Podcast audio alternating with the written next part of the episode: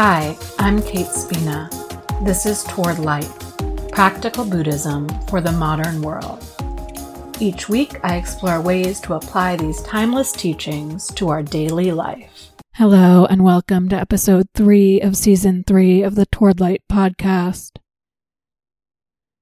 Last episode, I talked about acceptance, and I talked about three internal processes that can be hard for us to accept.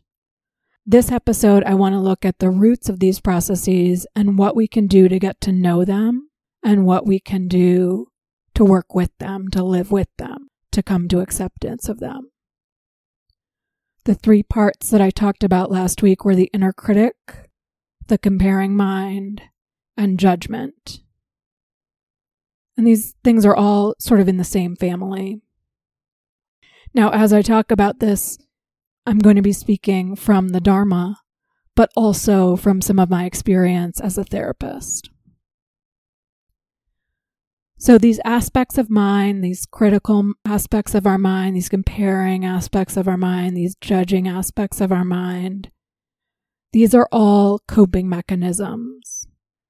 These are all developed in some ways in our very primitive part of our brain. So, as humans developed, we lived in tribes. And if you got kicked out of the tribe, you were going to die. You could not survive. So if you did something wrong, you learned to remember that and to make sure you didn't do it again. And if you were doing something close to it, you might get critical. Or because you're trying to stay in the tribe, you might be comparing yourself to the other people in the tribe, that trying to figure out where you are in the hierarchy. Or you may be judging others because you're trying to understand what's good behavior, what's bad behavior, what's safe behavior, what's not safe behavior. These things developed in our primitive minds, but over time, over generations, a lot of them have become more and more entrenched or more and more built upon. Because now, if you get quote unquote kicked out of your tribe, if you lose your job, if you get a divorce, survival might still be an issue, but it's probably not as immediate of a threat.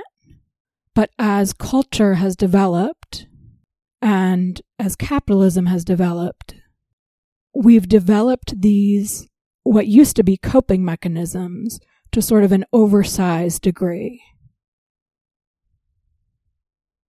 On a personal level, some of these can get developed more based on trauma. Maybe it's big T trauma or little t trauma. Maybe in first grade, your teacher singled you out for something negative. And so anytime you do anything that's sort of close to that behavior, you start to get really critical. And in first grade, that kept you safe and on the teacher's good side and whatever, right? But now as an adult, that's an oversized reaction. You don't need to be as critical of yourself.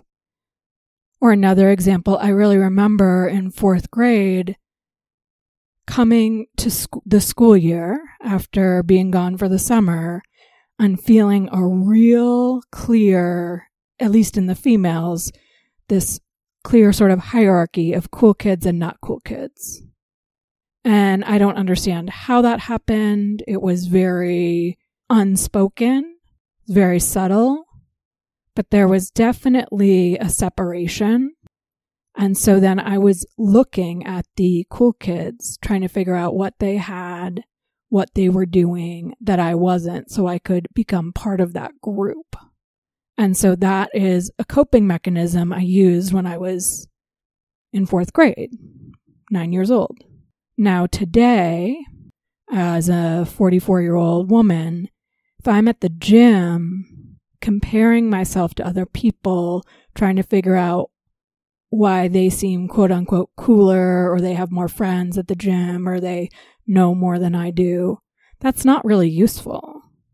I can notice at the gym, oh, that person is better at this task than I am. And I can ask for their help or I can learn from their example. But I don't need to be putting myself down or separate or different. But because these strategies, these strategies of self criticism, these strategies of comparison, these strategies of judgment are so entrenched in us, if we're not aware of them, we may be acting from those parts. We may be acting from that nine year old self or that first grade self or whatever. These behaviors have aspects of all of the poisons greed, aversion, delusion. But delusion is really the driving factor here. There's some delusion that if I am critical of myself enough, then I can be perfect. So there's this delusion of perfectionism. If I figure out where I am in the hierarchy, I will feel less helpless and have a way to move up. Or if I'm judging others, I feel like I have some measure of control over my understanding of them or their relationship with me or whatever. The antidote to delusion is presence is awareness. So when these things come up, we need to get present. We need to get mindful. We need to connect with here and now and see what else is available. In the therapeutic model Internal Family Systems, which was created by Dick Schwartz, he has this idea of parts that there is inside of us, we have our sort of capital S Y self. But then we have these parts that have been conditioned over time to do these behaviors, to do these mental patterns that aren't always useful. And so in a mindfulness practice, it can be useful sometime to say, okay, for this sitting period, I'm just going to notice every time a part comes up, every time something comes up in my mind, in my body, in my emotions that doesn't feel like me. Again, because this is so conditioned, that can be hard to tease out. That's why daily mindfulness practice is so important because we get to, over time, see the subtle differences. We get to, over time, understand what is our true knowing, what is our true voice, what is true insight, and what is maybe these old conditioned patterns. Now, these patterns aren't going to go away, but we can lessen the volume on them. We can notice them. The more that we notice them, the more we notice that that's not coming from our wisest self, then we can say thank you but no thanks, and move forward in a more skillful way. When we practice mindfulness, we need to get interested. Dhammavichaya investigation. What lets me know that the critical mind is present? What lets me know that the comparing mind is present? What lets me know that the judging mind is present? What happens in my body? what is happening in my mind, what's happening in my emotions. Which of those things do I notice first that then I can investigate further? You may notice that the thoughts of the inner critic or the thoughts of the inner comparing person or the thoughts of the inner judger have a different flavor, maybe even come from a different voice. So we get to know, oh, that's, that's not true insight.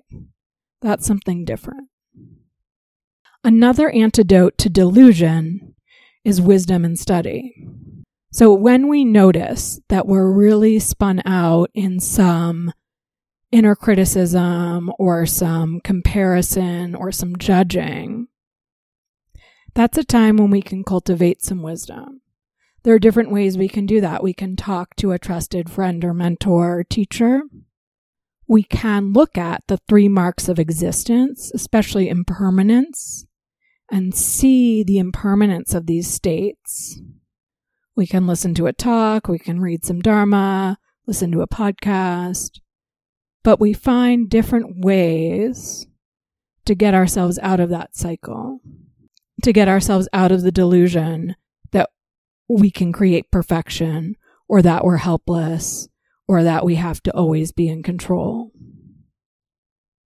I'm going to link in the show notes to a podcast interview with Dick Schwartz. If you're interested in this idea of parts and getting to know parts, you might be interested in some of his work.